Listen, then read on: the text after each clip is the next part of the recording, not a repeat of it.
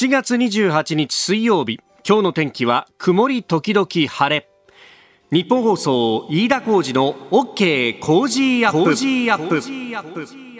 朝6時を過ぎました。おはようございます。日本放送アナウンサーの飯田浩司です。おはようございます。日本放送アナウンサーの新庄一華です。日本放送飯田浩司の OK 工事アップ、この後8時まで生放送です。いやー、もう連日寝不足という感じでね。いや、もう幸せな寝不足ですよね。なんかその興奮して眠ることができないというね。昨日はこのオープニングでやっぱり寝不足話をして、はい、でね、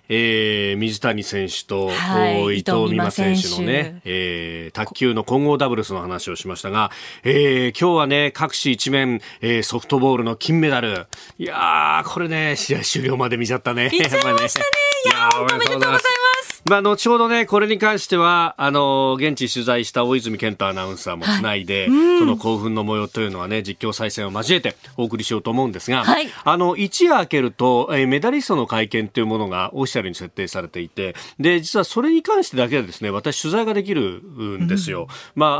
構いろんな人が登録をしてるんですが、で昨日は、はい、一昨日金メダルを取ったスケートボードの西矢椛選手、それから銅メダルの、中山風奈選手の、会見というのがあって、おいだちょっと行ってきてくれって言われたんで行ってきたんですけれども、ね、私その様子ライブ中継で見ていました。マジっすか。はい。あれ聞いたことある声だなと思ったら飯田さんメダリストお二人に質問したんですね。ちょっとね、確かにですね、お前何聞いてんだっていうのは、いろんなネットの書き込みなんかを見ると、競技のこと聞けよっていうのは、いろいろこう、書き込みを見てですね、そうだよなって。僕も質問するまで、これ会見の結構終わりの方だったんですけれども、はい、逡巡しながらですね、どうしようかなと思いながらこの質問に至ったわけなんですが、というのは、はい、競技のこと結構いろんな記者が聞いてるんですけど、そうでしたね、聞いてるんですけどね、やっぱ気持ちは嬉しかったですとか、集中してましたとか、一言でまさに一問一答で終わってしまうようなところがあって、で特にでも2人が強調してたのは、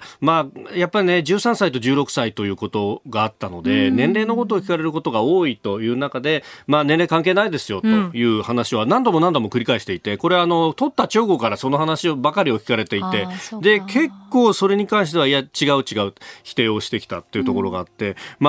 競技に関しては年齢関係ないよなって。で、聞く側の意図としては、そうは言ってもこの、年齢若いよっていうところをなんとかこう見せたいみたいなものがあって、でも同じ質問ばっかり繰り返してたんで、じゃあそれを別の角度からしたらどうかなと思って、こういう質問を投げたのというのが1点と、言い訳ですよ、これは言い訳なんですが、そうやって硬直した会見の中でですね、ちょっと局面を変えようというような、意図もあった。さすがムードメーカー。いや、そんなことないんですよ。そんなことないんですよ。やっぱずっと取材してきてる記者からしたら、より聞きづらい質問だろうなとも思ったんで、こういうある意味素人のバカみたいな質問。いやでも今答えを聞いていて、すごくこのお二人の人柄が出ているなというのも感じまして、中山選手のそのすごく真面目な感じもですし、西矢選手の競技に集中しているからこそ、あれ宿題出てたっけみたいな部分が垣間見えるのが、私はすごくほっこりして、そう言っていただけるとというね、なんかもういろんなね、ウェブ記事にもなっていて、あ、これ飯田さんの質問だと思って昨日は見ていましたよ。いや、目の前でカメラマンの人たちが会見終わった後に、いやすごい塩対応だったなっていうふうにね、言っていて、結構記事するの難しかったんだろうなというところがあったんですが、一つおかかりがあってよかったなと思うのと、あとね、やっぱでもね、これあんまり記事にされてないんですけど、はい、西矢椛選手、中山選手も含めて、やっぱだなと思ったのが、じゃあこの競技、今後どうしていきたいですかっていうふうに聞かれたときに、実はして練習するところが少ないんですっていう話はね、前々からいろんなところでされてましたけど、いろんなパークが増えて、そして人にぶつからないように、乗っていて練習ができるような環境を作ってほしいっていうようなね、答えをこれ西矢選手がしていて、こういうことも考えてるんだよなっていうね、一方で、立派だなというふうに思いました。そうですよね、安全に楽しめる場所というのが増えるといいですよね。まあね、いずれにせよね、いろんな角度から、今後も報道されていくと思いますけれども、その一端を私も垣間見ることができたなというふうに思いました。はい、オリンピックその本論については今日もたっぷりお伝えしてまいります。8時まで生放送 OK 工事アップ。あなたの声を届けますリスナーズオピニオン、ニュースについてのご意見ぜひお寄せください。今朝のコメンテーターは数量政策学者の高橋洋一さんです。今新業アナウンサーからもありましたが、後ほど6時半過ぎ東京トゥデイズリポート、大泉健太アナウンサーにソフトボールについて、取り上げてもらいます。持ってるってね、その瞬間、そう持ってるってね、持ってるって本人も言ってましたけど、本当にいやー、羨ましいな。この瞬間あいつ見てたんだよな生でね。そして次第ですけれども、まずは北海道北東北の縄文遺跡群が世界遺産登録決定というニュース、台風8号そしてワクチン供給について、国際ニュースですが、韓国と北朝鮮通信回線復旧というニュース、そして、今日27、28日と、開かれますアメリカの金融政策決定会合 FOMC について深めてまいります。スタジオ長官各紙入ってまいりました。今日も紙面は2分という感じであります。ソフトボールのね、女子ソフトボール金メダルと、いうところ、読売産経、それから毎日新聞もそれで一面トップを取ってきていると。で一方で、朝日新聞と東京新聞は、昨日の東京都のPCR 検査陽性者の数、朝日新聞東京感染最多2848人という記事が出てきております。で一方で総理はオリンピック中止は否定と。確かに無観客でやっているし、あと、結構ね、これは前々から指摘されているところですが、今回のこの PCR の陽性の数字ってものは、もともとのその感染経路をたどると2週間ぐらい前の感染ということになると、あれ、オリンピックまだ開いてないよね、関係ないよね、という話になるはずなんですけれども、と、そこに結びつけようというような向きもありますが、というところであります。ソフトについては後ほど大泉アナウンサーに、そしてこの、東京都の、感染最多というところも含めて、ワクチンとの結局これはもう追いかけっこになるということで、おはようニュースネットワークのゾーン7時10分過ぎのところでですね、高橋さんとまた深めていこうと思っております。で気になる記事なんですが、各紙国際面でちょっと触れているところで、アメリカのオースティン国防長官が今まさに東南アジアを歴訪しております。で、シンガポールのイベントで演説をしまして、南シナ海のね、問題、中国が軍事拠点化を進めていくことに関して国際法に基づいていないというふうに非難をしております。東南アジアでオースティン氏が演説するというのは初めてで、例年であればですね、シャングリラ会合という安全保障に関しての、国際的な集まりが、6月頃にですね、シンガポールで行われるのが通例でありまして、そこに日本からもね、岸防衛大臣が参加する予定だったはずなんですけれども、そこにオースティンさんも来る予定だったのかな。で、ところがこれが、コロナの再拡大という中で中止になってしまったということでありました。で、仕切り直してというところなんですけれども、折しもですね、このタイミングで、まさに、イギリスの空母とその打撃群が、シンガポールもう本当に近くまで来ていて、いよいよ南シナ海に入っていくと、昨日か一昨日あたりにですね、その空母クイーンエリザベスの艦上から、遠くシンガポールの街並みを眺めるというような写真が、結構綺麗な写真が出ていたりなんかして、いよいよ南シナ海に入っていくというこのタイミングで、国防長官がシンガポールに行っていて演説をしていて、でその後の記者会見で、記者の質問にも答えてですね、この、イギリスとの間のグローバルな連携というものはアジア太平洋地域に限らず、進めていきたいというようなことも言ってきていると、この価値観を共にする国々で、手を携えて中国に対して対峙をしていくというところ、もちろんその一角として、日本は、アメリカ、オーストラリア、インドとの間でクアッドという仕組みであったりとかね、様々な形で連携をするということは、まあ、常々言っているところでもありますんで、まあ、この辺で多角的にメッセージが出されているなということを非常に思うところです。そしてもう一つ、昨日というか26日現地ですが、アメリカのバイデン大統領がホワイトハウスでイラクのカディミ首相と会談をしたと、イラクでの戦闘任務を年内にも終えるということを発表しております。まあ、これも中国、南シナ海、インド太平洋地域への戦略シフトというものが、まあ、明快になってきているということの証左で、あって、まあ、もちろんね、その戦後協力者の方々をどうするとか、まあ、そのまま見捨てたら、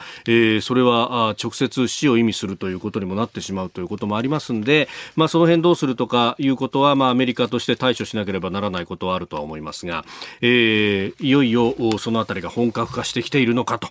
いうこと、まあ、オリンピックの裏ではありますけれども、世界こういったことで動いてきているというのがよくわかるニュースでありました。さあ、東京トゥデイズリポートです。昨日もですね、熱戦続く東京オリンピック、日本人メダル獲得ラッシュとなっております。はい。サーフィン男子23歳の五十嵐カノア選手銀メダル、女子では20歳の都築有夢路選手銅メダルと、ね、台風の大変な波の中でね、よく頑張ったよな。いや、もう本当かっこよかったですよ。びっくりしますよね。サーフィンのボードをこう12時の方向に上にグッて切って、ね、飛び上がって、どんな体感してるんだろうと思って。本当だよね。いや、すごかった。で、サーフィンやってるスタッフに行くと、いや、台風来ちゃうとこの時期本当海、波がバチャバチャになっちゃって難しいんだよっていうね、話をしてました。そして女子重量挙げ59キロ級では安藤美希子選手銅メダル、柔道男子81キロ級、永瀬貴規選手金メダルなどと、81キロ級のね、日本勢金メダル21年ぶりとなりました。さあ、そして、金メダルソフトボール、取材をした大泉健人アナウンサーとつながっています。おはようございます。はい、おはようございます。持ってるじゃないの、いいな。やっぱり私の強運がここで発揮されていやいやいや、選手の頑張りだよ。そうですよ。いや、本当ですね。いや、本当にやっぱりね、上野由岐子ここにありという感じで、本当だよね。本当に一言上野に尽きるなと思いますね。で、考えてみれば、13年前北京オリンピックで日本代表ソフトボール優勝した時も上野413球をね、一大会で投げているんですけど、上野413球って言ったよね。今回も389球投げてるんですよ。いやー、大黒柱だ。39歳ですよ、上野。俺の1個下なんだよ。そうなんですね。ようやるな、本当に。ね、鉄腕だなと思って。本当だよね。試合がね、終わった後、会見で、本当にすごいという話になったんですけど、ある記者から、2028年、ロスオリンピックで再びソフトボール競技の復活が待たれますと。そうですね。その時にあなたは、現役でいますかっていう胸のね、質問が飛んだんですよ。なるほど。はいはい。そしたらですね、いや、今の私にはそこまでまだ考えることはできないが、ただ、今日の決勝のマウンドで、やっぱり投げることの楽しさを認識したので、もしかしたらその時またマウンドに立っているかもしれませんねと。すごいね。ほりと笑って答えたんですよ。ワブさんか岩田哲五郎かみたいなね。その時もし計算したら46歳なので、46上野がもしマウンドに立っていれば、すごいね。ありえなくはないと思うんですけど、ありえなくはないよね。上野だったらね、本当に実現するんじゃないかっていうぐらいの。そうですよね。なんですよね。やはりすごいなと。やっぱりその上野の後ろ味方も守備で盛り立てましたよね。6回にワンアウト一塁二塁でピ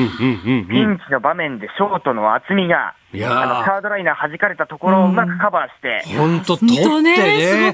で、飛び出したセカンドランナー刺してダブルプレーっていうね、一気にピンチを出したっていう、あれもうすごいよね。漫画家っていうようなプレーが飛び出すんだもんな。アメリカの選手も口ハングリーという感じでしたから、本当だよね。悲願の優勝ということで、本当に素晴らしい勝利でしたね。いやー、本当ね。これ宇津木麗華監督もなんかほっとしたというかね、上野選手神様だっていうふうに言ってましたけれども、どうでした、表情は。いや、宇津木監督は、あまりこう最近眠れなかったっていうことをね。ねえ、プレッシャーは相当だったよね。プレッシャーを感じてたみたいなんですよ。ただその、我々報道陣には全くそういう素振りを見せていなかったので、なるほど。やっぱりこう、そのね、勝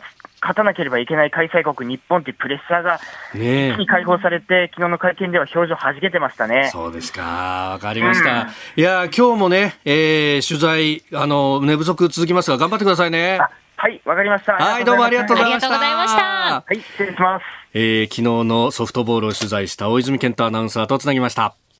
今朝のコメンテーターは数量政策学者高橋洋一さんです。引き続きよろしくお願いします。よろしくお願いします。はい、ま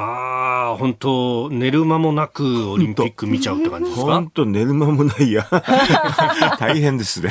そうですよね。まあ昼間の時間帯はずっとこうなんだかんだ。昼間の時間帯も見てますね。そして夜も見てるし、大変ですね。いや昨日もね、まあソフトボールもそうだし、まあサーフィンがあったりとか柔道があったりとか。私らにとってはね、サーフィンとかね、スケートボードっていうのはね、って感じのスポーツでしょ。かっこいいですよね。オリンピックで初めてこうしっかり見るっていう人もね、スケートボードってやってるのは見たことあるけど、自分たちの世代は全くないでしょ。かっこいいなって感じだね。もし今小学生とかやりますか？ですよ、絶対やるね。やりますか？この年になってやるとダメだからってみんなに言われてる。すんごい危険だからって言われてるから。やろうと思ったんですねってことは。やろうと思ったけど危険だった。なるほど。今日もよろしくお願いします。よろしくお願いします。ここでポッドキャスト YouTube でお聞きのあなたにお知らせです。お聞きの配信プログラムは日本放送飯田浩司の OK コージーアップの再編集版です。 AM、FM ラジオ、ラジコのタイムフリーではニュースだけでなく東京オリンピック・パラリンピックの最新情報やエンタメ情報、黒木瞳さんの対談コーナー朝ナビや医師が週替わりで登場、健康や病気の治療法を伺う早起きドクターなど盛りだくさんです。ぜひ AM、FM ラジオ、ラジコのタイムフリーでチェックしてください。あなたと一緒に作る朝のニュース番組、飯田浩司の OK コージーアップ。日本放送の放送エリア外でお聞きのあなた、そして海外でお聞きのあなたからの参加もお待ちしています。あなたと一緒にニュースを考える飯田浩司の OK コージーアップ。では7時台最初のニュースはこちらです。北海道北東北の縄文遺跡群世界遺産に登録決定。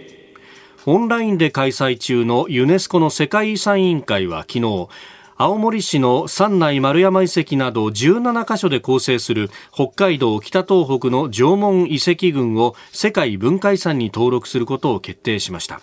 日本の世界文化遺産は20件目で、自然遺産も含めた世界遺産は26日に登録が決まった奄美大島、徳之島、沖縄島北部及び西表島に続いて25件目となります。世界史上稀な農耕を伴わない定住生活と祭祀をも営む複雑な精神文化を示すと、されるということです。いいことですよね。こういうことはね。これで北海道東北ですからね、はい、いろんな人がたくさん訪れてもらいたいですね。まあそうですよね、これで、でも縄文っていうと縦穴っていう話でしょ。ああそうですね、縦穴式住居、そうそう、で結構あるんですよね、北海道東北、まあ、全国にありますけどね、だからそういうのにまた見直してもらうっていいことですよね。こうして今手元に地図があって見ますと、本当秋田、岩手、青森から北海道の、まあ、南部函館周辺だとか、あるいは、室蘭のあたりだとか、結構広範に渡ってますよね、これはね。縄文時代ってすごく長かったけど、あれですよね、非常に安定してたっていうのは珍しいですよね。で、まあ、農耕を伴わないというふうに、書かれてますが、まあね、その中でこう豊かな文化が育まれてる。あったってね、安定してて、それで珍しいんじゃないですか、農耕を伴わないで定住っていうのはね。まあ、その辺もね、こう世界遺産として登録された一つの理由になったということですが、まあ、日本の国内には25カ所、特に、自然遺産に関してはその、保存状態等々というのがいろいろ言われたりとかもしますし、また最近は例の軍艦島のお話などで、政治的な意図でこう使われてしまうというようなこともね、もうどうしようもないですよね。それでいろんな文句つける人はいるんだけど、これは文句つけはないでしょう。いいかなんてももう5000年以上1万年近く昔からですからね、縄文時代ってのはね、そういうことになりますよね。これに関してはもう貝塚だとか史跡だとかっていうのがいろんなところにあって、考古学上のその知見というものも溜まってきていると。確かに三内丸山遺跡に関してはかつてその捏造だなんだっていうのがもう20年ぐらい前ですか、ありましたけれども、その後研究も進んだということはもちろんありますもんね、これね。さすがにこれはないでしょうねと思うけどね。自然遺産等々もね、どうやって保存するかとか、あるいはこうどこまで観光で開くかっていうのは、世界共通の、そうですね、悩みとしてはありますが、でもこういうに遺産になると公的に管理しなきゃいけなくなるっていうのが確か要件であったと思うんでね、それでいいことですよね。そうするといろいろと補助事業とかそういうのも正々堂々とできるでしょ。もちろんどこの国でもね、この文化遺産とかそういうのは、地方自治体がすごく力入れますけどね。だってほら地方にいろいろと人を呼ぶ起爆剤になるじゃないですか。だってだいたい昔の歴史っていうのは興味ありますからね。結構ね、こうルーツをたどる旅みたいなのはルートとしてもこれは書きやすいと。そうですね。期待しますよ、ぜひこういうのに。そうですよね。でコロナが明ければと、私もう旅行行きたくてしょうがないから、ここいいかななんて今思ってた。今それでこうじーっとずっと地図を見てたんですか。これで見ててどうやってルートで行ったら面白いかなと思いながら思ってましたけど。確かにそうですよね。でこの岩手青森のあたり、新幹線でこうドーンと行けるだなでそのままね、北海道新幹線まで行けちゃうなと思いながら今見てたの。確かにね。でそれとこうレンタカーなんかを組み合わせると結構効率的に回れるかもしれない、回れるかもしれないなと思いつつね。でそのためにこの地図があったんでしょ、この中に。だからこういうところと、それこそね、今塩漬けになっている GoTo トラベルの予算やってくれればいいのにね。 GoTo トラベル世界遺産へとかいいじゃない。25カ所もあったんだというね。全部回ってみたいですね、日本人でありながら。行ってないね。行ってないですよね。本当、典型的なところで京都だとかそういうところはね、修学旅行で行ったとか。それもっと古い歴史のね、この縄文時代まで。縄文っていうのはすごくね、暑い時代だったらしいし、土器なんかすごい派手でしょ。派手ですね、確かにね。なかなかね、躍動感あるところですよね。まずは7時頭、北海道北東北の縄文遺跡群世界遺産登録決定というニュースを取り上げました。おはようニュースネットワーク。ではまずはこちらのニュースから参りましょう。台風8号宮城県石巻市付近に上陸。台風8号は今日先ほどですが、宮城県の石巻市付近に上陸しました。今後東北地方を横断し日本海へ進み、今夜までに温帯低気圧に変わるとみられます。気象庁は東北地方を中心に土砂災害や暴風、高波などに警戒するよう呼びかけています。さて台風の今後の状況、雨風の強さ、注意が必要な点など、詳しい状況について日本気象協会の小室さんとつながっています。小室さん、おはようございます。はい、おはようございます。よろしくお願いします。よろしくお願いします。さあ、まずは今の状況いかがでしょうか。はい、先ほどニュースにもありましたが、午前6時前、台風8号は宮城県の石巻市付近に上陸しました。現在ですが、午前6時ちょうどの情報ですけれども、石巻市付近、時速30キロの速さで、北北西に向かっています。で、中心付近の最大風速は20メートル、最大瞬間風速は30メートルとなっておりまして、東北や関東甲信越、それから北海道の道南の一部が風速15メートル以上の強風域に入っています。でこの後の予想進路なんですが、台風8号この後は秋田県に向けて東北地方北西に斜めに横断する見込みです。午後3時頃には秋田県を抜けて日本海へ進み、今夜には温帯低気圧に変わる予想となっております。雨風などいかがでしょうか。はい、まず雨なんですけれども、この後ですね、東北地方あと 2,3 時間程度は雨のピークが続きそうなんですね。今現在が雨のピークとなっています。1時間に50ミリ以上の非常に激しい雨の降る恐れがあって、その後も明日の明け方まで多いところで100ミリの雨が予想されています。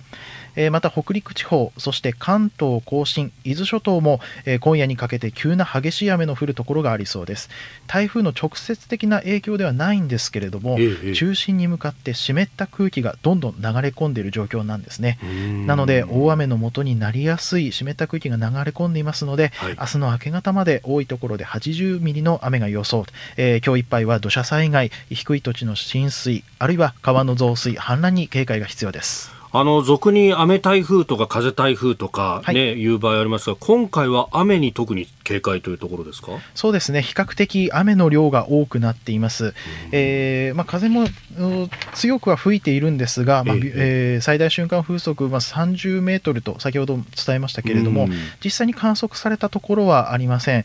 ただで、やっぱり雨の方が多くなっていてですね、これまでの24時間雨量なんですが、福島県の南相馬では129ミリ、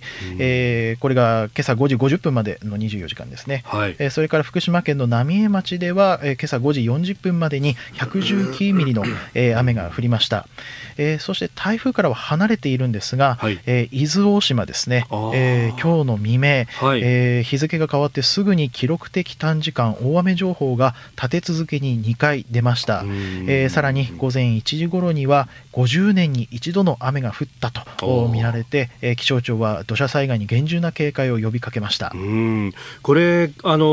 結構この台風上陸まで時間がかかってますよね。これそうですね、長いこと雨が続いている地域というのもあるわけですかね。やはりですね、台風が反時計回りの風が中心に向かってこうねじれるように吹いているので、台風が関東の東にあったとき、特に福島県の浜通りですとか宮城県、岩手県など、やはり太平洋側沿岸を中心に雨雲が流れ込んだ状態が続いていますね。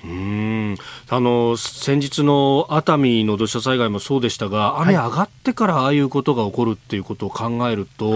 これ雨が上がったから安心というわけにもいかないわけですかね。そうですね、先ほども申し上げましたけれども、台風に向かって大雨の元となる暖かく湿った空気が、関東地方にも流れ込んでいます。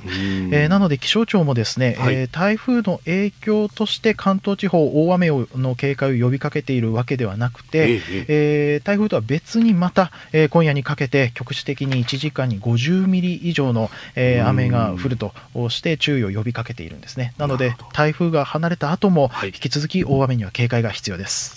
わかりました。小室さん、ありがとうございました。ありがとうございました。失礼します。失礼します。日本気象協会、小室さんとつなぎました。では続くニュースはこちらです。ワクチン供給1割減の方針、厚生労働省が撤回。厚生労働省は8月後半に配布を予定していた新型コロナウイルスワクチンについて、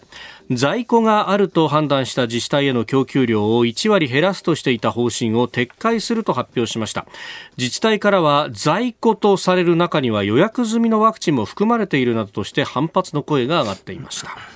これその V シスという厚労省が管理しているワクチンの、在庫管理システムの中で、在庫って積み上がっているように見えるけど、もうすでによくあるってことですよ。在庫って極めて管理するの難しいんですけどね、はっきりとね。これだって需要っていうか、その予測しなきゃいけないでしょ。だからもうどんなの業界でも在庫予測、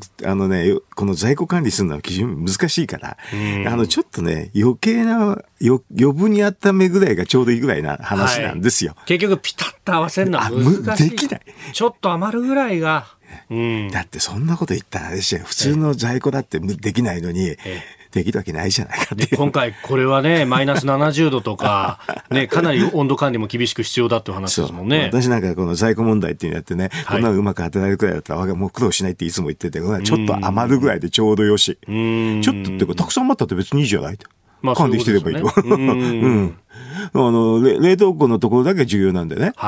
そこが賞味期限切れなきゃいいわけでしょ。だからこのアイスクリームに近いんですけどね、はっきり言うとね。あれ結構長く大丈夫でしょ。確かにね、長いこと持ちますよね。持ちます。それに近いから、在庫管理よりかなんか電源管理の方が重要な品物なんですよね。だからどんどん出してちゃって、あとはちょっとストックでいいですよって言っちゃえばそれっきりだから、削減なんて何言ってんかさっぱり分かんなかった、私は。もともとをこうギリギリのところでピタッと合わせようみたいなのがと思いすぎてるわけ、ね、うん、マスコミもみんなそうなんだけど、うん、はい、たくさんあるじゃない、在庫なんて、新聞の在庫って、うん、押し紙ホテルで配ったりなんかするっていうようなこともあります。そうそうそう、そんなのだからあって、いや、ただ多ければ多くたっていいじゃないと、別にこんなもんは、うんうんうんうん、まあ、アメリカなんかもう本当そこでどんどん作ってどんどん、そうそう、どんどん作ってどんどん出してっていう、それでちょうどいいって感じ、うん、でなんで供給の削減なんてまず分かんない、そもそも外から入ってくるもんだから、こんなのどこも貯めないで、厚生労働省はどこも貯めないで、どんどんどんどんどこでも配っちゃう、うん、一番いい。それで適当に配っておけば、はい、あとまあ自治体間の話がちょっと調整があるんだけど、これはね、はい、ワクチン打つ人がどこでも打ってればいいっていうね、大規模接種みたいなのやれば OK ですよ。あ、うん、結局だからそこで自治体間で不公平があっちゃいけないとか、うん、公平性をってとにかく思ったがために公平に打てなくなったってこと。打てなくなるし、まあだからそれは結構国民も賢いからね、うん、要するにだから情報を流すとすれば、どこが余ってますよとかいうのは言うで、どこでもいいですよと、ね、なんか地元じゃなくてもというのが簡単ですよね。そうすると接種券だとかっていうのは、あれ本当に必要だったのかなって、ね、いらない、だから今現実、どこでもそうですけど、接種券なしでも OK、うん、職域は特にそうなってますね。はい、続いて教えてニュースキーワードです。韓国と北朝鮮の通信回線復旧。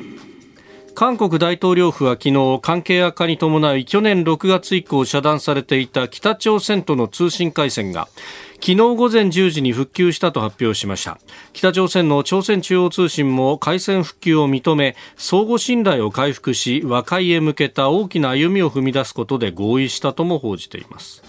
いやー、建物を爆破するまでやってたのにねっていうね、うん、新書の交換をなんか4月以降やっていたそうです、うん、まあ1年経ったかじゃないですか、そろそろこのぐらいにしといたろうかとじゃないですか、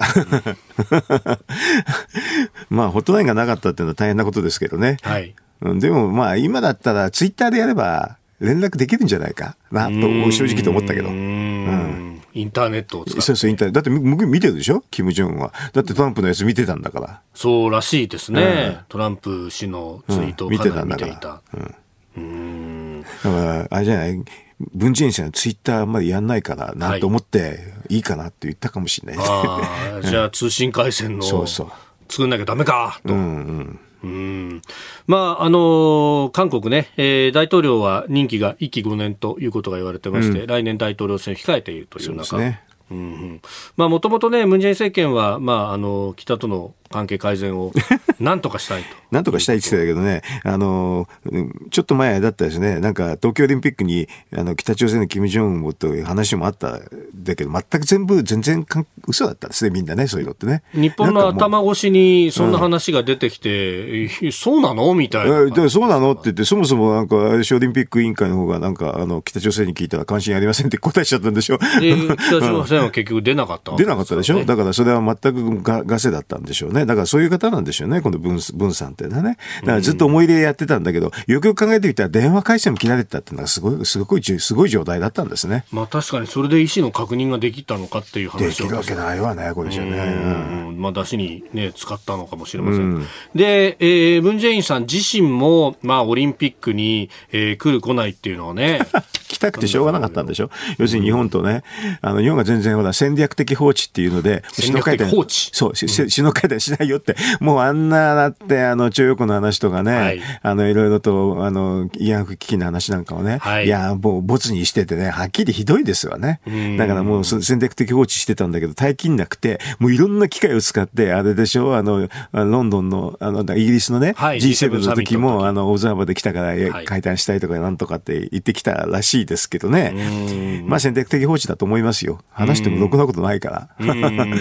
確か高橋さん前回ご出演された時が、これをどうするっていう話が結構メディアで盛り上がってた時期で、いやボールは向こうにあるんだっておっしゃってましたね。戦略的放置を変える理由は多分ないと思ったんで、要するに招待状出してるから来るのは来る。来来ても来ていいと。ただその代わり外交儀礼上の失礼にならないような扱いっていうのは、はい、もう基本的に挨拶のみで、うん、まあ、ちゃんとした会談はしないっていうことなんでしょうけどね。だと私は思ってましたけど、まあそれはそうですよ、これは。うん、ここで別にこのなんていうか菅政権でひよる必要も全くないしね。はい。うん。まあね、そして。まあ、この後どうなるかというところで8月に米韓の合同の軍事演習があると、まあ、これがどうなっていくのかっていうのが一部注目されてます、ね、文在寅さんってもう残り1年なんだとか、おとなしくしてた方がいいと思うんだけど、まあなんかやるかもしれないし、北朝鮮もねそのあたりを使ってっていうのはあるかもしれないし、でアメリカと最後は話したいんでしょ、最後は北朝鮮側としては。それはそうです。別に文在寅はどうでもいいと思いますけどね。最終的にアメリカとやってなんか攻められないっていうそこだけを確保していればいいっていうことでしょ。体制を潰されないっていうことだけを確保したいってことじゃないですかね。続いてここだけニューススクープアップです。この時間最後のニュースをスクープアップ。27日28日アメリカの金融政策会合 FOMC 開催。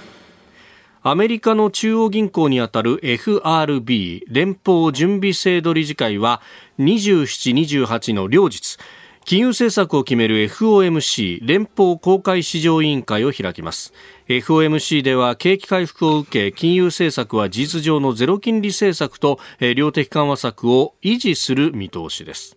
今日のね、新聞の経済面には IMF の経済見通しの最新版が載ってまして、日本は、まあ、ちょっと下方修正して今年度ですか、22.8% 成長ということが出されております。アメリカはね、株は最高値更新してというところ。そうですよ、悪くないですよ、でなんか金融政策の話するとね、みんなね、インフレ率とかそういう話だけするんだけど、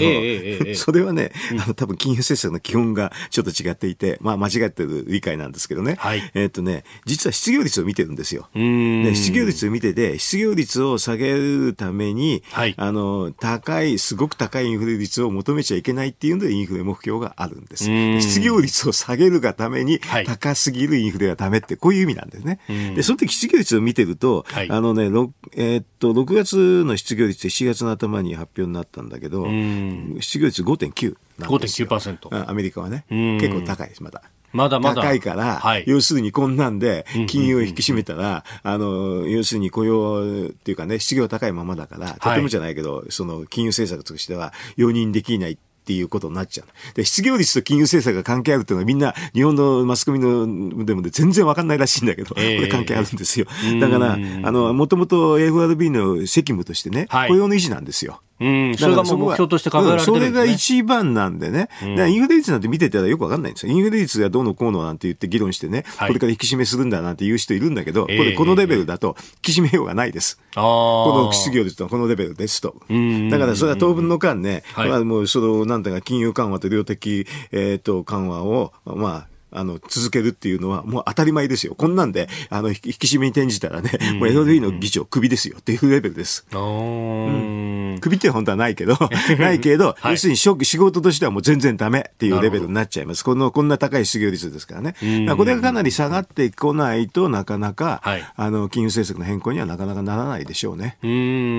まあアメリカの場合はね、一方で、人手不足感は強まっているというふうにも言われていて、まあそこで一個挟まってくるのが失業給付の部分と、まあ、給付が多くて、働くよりもお金もらえちゃうから今働かないって人がいるんだという指摘がありますが、これもだんだん解消されていくんですかね。まあ、そういうのって、